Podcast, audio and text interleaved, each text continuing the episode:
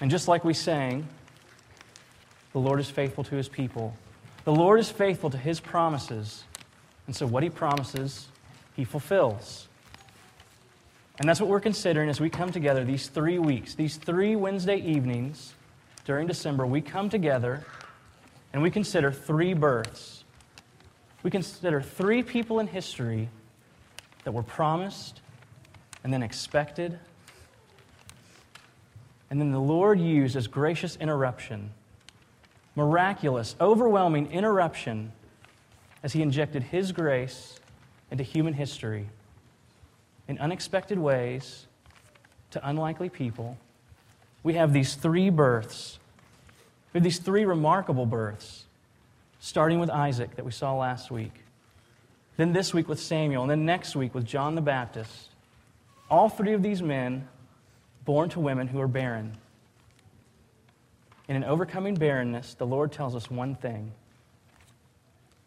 He has to solve our problem, He has to answer our need. It has to come from outside of us. His salvation has to break into our history because we cannot achieve it on our own. We cannot produce it. We cannot design it or plan for it. And so he interrupts us in unlikely ways. And if you listen for it, as you think about these three births, you'll see the twist. You'll see the kind of odd irony as we consider the incarnation. Think about three births to barren women, all looking ahead to the incarnation that comes to a virgin. And all of these three leading up to the incarnation, the Lord says, I am able to overcome the unlikely. My power is abundant, and I can do marvels for my people, and I can overcome the unlikely. But then that leaves us wanting. That leaves us waiting because we know our sin is impossible. Our separation from Him is impossible. And so, even in the virgin birth, even when Christ comes to us, born to a virgin, with no husband, having never known a man, He gives us the signal. Not only does He overcome the unlikely, He overcomes the impossible. His grace to us is abundant, His ability is endless, and His kindness for us reaches all the way in and does what we need. It does what we've asked for. And so, in all of these, the Lord invades us with His own provision, and He gives to us a new living one. Now, before we read our passage, I want to give you a little background. I'm not going to read our passage first. I thought we'd, we'd kind of step back and get some context for it.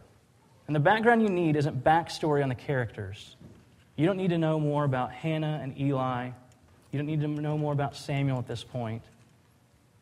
We need to know the background of Scripture. The background of Scripture as a whole is worship.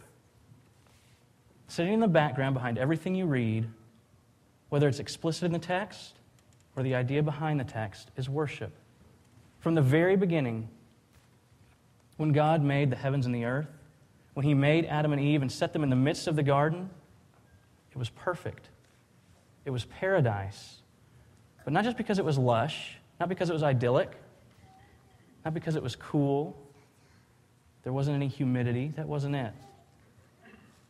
It was because they lived in His presence. Maybe we should say it a different way. Their entire existence was in the Lord's sanctuary. They were free and unhindered in their fellowship and their worship with God. And then moving out all the way to the other end of Scripture, all the way to the end of time in Revelation, when we see all things made new, the picture we're given is that the garden's been remade. And now the Lord has joined the garden and his presence to the temple, so that now his worship is fully restored. Now it's unending, it's unhindered, it's perfect and joyful, and it's not at risk. And so, all the way from the beginning to the end, we have this shape of worship that informs how we read Scripture. And everywhere in the middle, we know two things are true. We are always being told that we are broken worshipers and that we have broken worship. And all the way through, we're being told that the Lord has promised to restore both. And so as we leave the garden, as we find ourselves tonight somewhere in between those two, we find that we're still worshipers. And we find that we never left being worshipers. When we left the garden, we didn't stop worshiping things. Our character didn't change as worshipers. In fact, we left because we broke our worship. Adam and Eve are expelled from the garden because they turned worship on its head. The Lord had given him himself, and they decided that they wanted to be gods. They wanted to be the objects and the ends of their worship. And so they left the garden with their heads hung low, but they never stopped worshiping. Their hearts never stopped looking for things to latch onto, to hold on tight, and to worship and adore and devote themselves to. And this is our story too. They left with broken worship, and their worship moved in broken, illegitimate ways. And it's the same today. Our worship is still broken in the same ways. From the very time that we believe the serpent's lie, all the way up until tonight. We just confessed it a moment ago. We said it together that we have believed superstitions and that our hearts have formed idols for us to worship, to adore, to devote ourselves to. And so, what we need is good news that the Lord is restoring our worship. And this is the history of Scripture. This is the story, the grand story that Scripture gives to us. Not just that we're broken, not just that our worship is lacking, but that the Lord is restoring these things. And so we see glimpses of it. You see it in Abraham. In Abraham, you have a man who comes from broken worship. You have a man who belongs to his father's house, who lives among the Canaanites with a tradition of pagan worship. And so the Lord calls him out of that, draws him to himself, makes him belong to the Lord to worship him alone. And then we see it again in Moses in the Exodus. The Exodus isn't really a story about slavery and liberation. It has those things in it, it speaks to us of those things. But fundamentally, the Exodus is a story of the Lord liberating us for his worship. In the Exodus, the, the message that he sends to Pharaoh through Moses is not, let my people go so that they can be more comfortable. It is not, let my people go so they can find better careers, better vocations, enjoy a little piece of the pie. The message is, send my people out to me so they can worship me. And then we see it all through the prophets, through the rest of the Old Testament. Anytime the Lord sends the message to his people through his prophets, it's because they belong to him as his worshipers. And every time he issues the call for repentance, and every time he sends them a message of correction, it centers on their worship. Even when the indictment involves their spoiled relationships with each other, their injustice and inequity towards each other, the Lord says over and over again, This violates my worship. This distorts my worship. You are my people. You belong to me for my praise, and so that I might give my grace to you. And in all of these things, the Lord tells us the story over and over again. Ever since the garden, our worship has been broken, and we have been broken worshipers. And at the same time, it highlights his promise to us that he is restoring us as both. And so now, as I read our passage, I'm going to read it out of order. I'm going to start in chapter 2 because I want us to see the brokenness first. I want us to see the problem in its extreme, and then I want us to hear the Lord's answer to it. So 1 Samuel chapter 2, starting in verse 12. Now the sons of Eli were worthless men they did not know the Lord. The custom of the priests with the people was that when any man offered a sacrifice, the priest's servant would come while the meat was boiling with a three pronged fork in his hand. He would thrust it into the pan or the kettle or cauldron or pot, and everything that the fork brought up, the priest would take for himself. And this is what they did at Shiloh to all the Israelites who came there. And moreover, before the fat was burned, the priest servant would come and say to a man who was sacrificing, Give that meat to the, to the priest for, for him to roast, for he will not accept boiled meat from you. only raw. And if the man refused and said to him, Let him burn the fat first, and then take as much as you wish, he would say, You have to give it now. And if you will not, we will take it by force. Thus the sin of the young men was very great in the sight of the Lord, for the men treated the offering of the Lord with contempt. And now, 1 Samuel chapter 1, starting in verse 9. After Hannah's family had eaten and drunk in Shiloh, Hannah rose. Now Eli the priest was sitting on the seat beside the doorpost of the temple of the Lord. She was deeply distressed and prayed to the Lord and wept bitterly. And she vowed a vow and said, O Lord of hosts, if you will indeed look on the affliction of your servant and remember me and not forget your servant, but will give to your servant a son, then I will give him to the Lord all the days of his life, and no razor shall touch his head. And she continued praying before the Lord, and Eli observed her mouth. Hannah was speaking in her heart, only her lips moved, and her voice was not heard. Therefore, Eli took her to be a drunken woman. And Eli said to her, How long will you go on being drunk? Put your wine away from you. But Hannah answered, No, my Lord.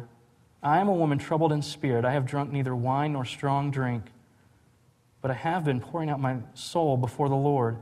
Do not regard your servant as a worthless woman, for all along I have been speaking out of my great anxiety and vexation. Then Eli answered, Go in peace, and the God of Israel grant your petition that you have made to him. And she said, Let your servant find favor in your eyes. Then the woman went her way and ate, and her face was no longer sad. They rose early in the morning and worshiped before the Lord, and then they went back to their home at Ramah. And Hannah, Hannah's husband Elkanah knew Hannah his wife, and the Lord remembered her. And in due time, Hannah conceived and bore a son, and she called his name Samuel, for she said, I have asked for him from the Lord. When we read these stories, when we read these two passages, we can see only as much as we set up to see in the context. We can see only as much as we set ourselves up for with our context. And so, if we limit our context to chapter 1, and we very rightly see the author's emphasis that the Lord has been kind to Hannah because she was a barren woman and now he's given her a son. But if we broaden our context a little bit, if we see more than just that first chapter, if we look at the whole book of Samuel, then we see more than that. We actually see the Lord's kindness to Israel. We see the Lord's kindness to his people in giving them a new priest who, despite their hardness of heart and callousness, will anoint for them a king of his choosing. But there's more. If we broaden the context even beyond the scope of the book, if we move all the way back so that we can see the entire canon of Scripture and all of history, then what we see is another one of the Lord's gracious interruptions. We see the Lord interrupting our brokenness, our broken worship, and restoring to us new, lively, and vibrant worship that overcomes our old, callous, numb, oppressive worship. We see the oppressive worship very plainly. In the first passage I read, in chapter 2, you can see the oppression in the temple. Eli's sons are horrible. The passage says they're worthless men, but they stroll right into the temple, they walk up to a worshiper, and it's like the playground when you're in second grade. They bully him. They tell him that he has something they want, and they're going to take it whether he gives it to them or not. And so they extort and they mug so they can fill their own bellies. And their sin is gross. Their worthlessness is plain to us. And I think it's because their sin is so grotesque that we actually miss something else in the worship. We miss another piece of oppression in the two texts I just read. In comparison, Eli is not nearly as bad as his sons. And this is not meant to pick on Eli in particular, but to use him kind of representatively. This is the state of Israelite worship. When we get to Eli, we see him sitting in the door of the temple, a man who spends his days dedicated to the Lord's worship, dedicated to serving the Lord's worshipers. And so Hannah walks in, pitiful woman, and she cries and she sobs and she cries out to the Lord, asking for mercy. And so Eli meets her with a tongue lashing. Eli does nothing but rebuke and condemn her. And I think, really, given, between the, given the choice between the two, I think the saddest piece of worship that we see actually comes from Eli. Not because of what he does do, but because of what's missing. In Eli, we see something drastically lacking in worship at the time. It's joyless. It's devoid of all compassion for broken worshipers, which is what we are, which is what we know we need. We must have compassion because we're broken. We need tenderness, not an iron fist, not a backhand to the jaw.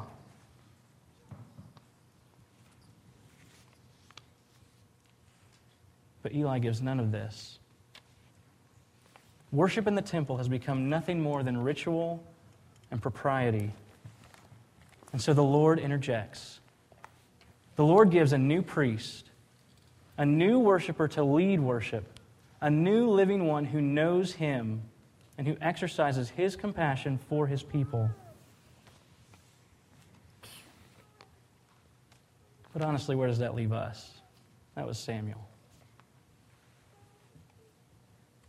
On his own, Samuel doesn't do you and I a lot of good. We are broken worshipers. And if we're honest, we know that we have also joined some of this oppressive worship. Not just in the ways that we treat others, we've actually joined in this oppression as we've turned our worship to ourselves. As we've turned our worship to lesser gods, we have put things up to serve us. Because in their empty promises of wealth and power and reputation and pleasure, these things tell us that we can be worshiped.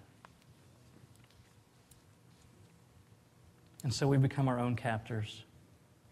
We have put ourselves in bondage to the kind of empty worship that holds us shackled. It both devours us and enamors us with empty promises, but we've contented ourselves with it. It only half delivers on any of them, but we've agreed to settle for lesser worship of lesser things. And in so doing, we cheat ourselves with joy that evaporates. And we withhold compassion from those who need it. And we lie to ourselves and say that we need no compassion. We need no tenderness and no care. We will manage our own worship. And in so doing, we will be worshiped and we will be fine. So, where does Samuel leave us? I said it a second ago, he's not enough for us. Samuel on his own is not enough good news to spend the month celebrating. Samuel's great and all, but on his own, he's not really good enough for us to give up our Wednesday nights. A single priest in the 10th century BC for Israel doesn't help me at all. It's no good news to me at all unless it's a picture of the Lord's faithfulness that points me beyond itself. And this is the good news of Samuel.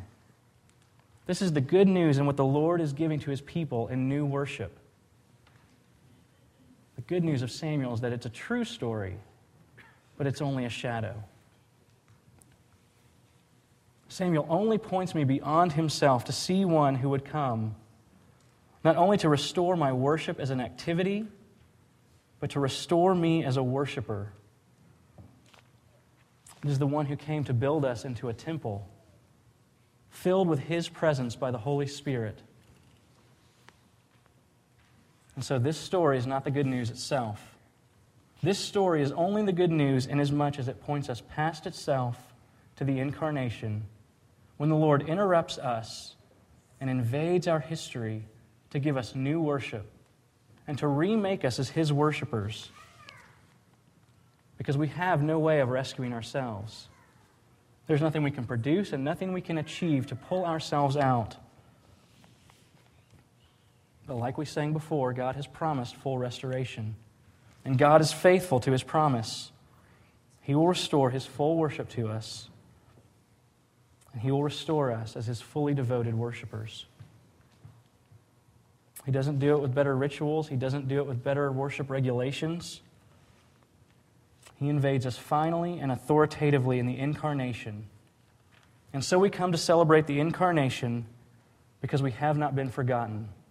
We have not been deserted and left to languish behind veneers of hollow worship. The eternal Word became flesh and lived among us to rescue us and to fill up our worship and to make us His delighted worshipers forever. And this is good news we're celebrating. Amen. Father in heaven, you have looked on us as a people made up of broken worshipers. And so we tell you plainly that we are a people with empty and broken worship. We have turned our hearts and affections to other things, ultimately to serve ourselves. But you have not forgotten us. You are the Lord who remembers us and you have not forgotten your promise to rescue us and fill up our worship. And to see us filled up with more of your worship as your worshipers. Oh Lord, would you remind us of your goodness as we celebrate the incarnation of the Son? Father, Son, and Holy Spirit, there is none good besides you. There is none worthy of worship besides you and there is none who can fill up our worship and remake us as the temple of your worship besides you. So continue to change us, continue to be kind to us, and fill us up with more of your worship, more of your praise, more adoration. Do these things for us because no one else can. We give you thanks for the unique and mysterious beauty of the incarnation. Amen.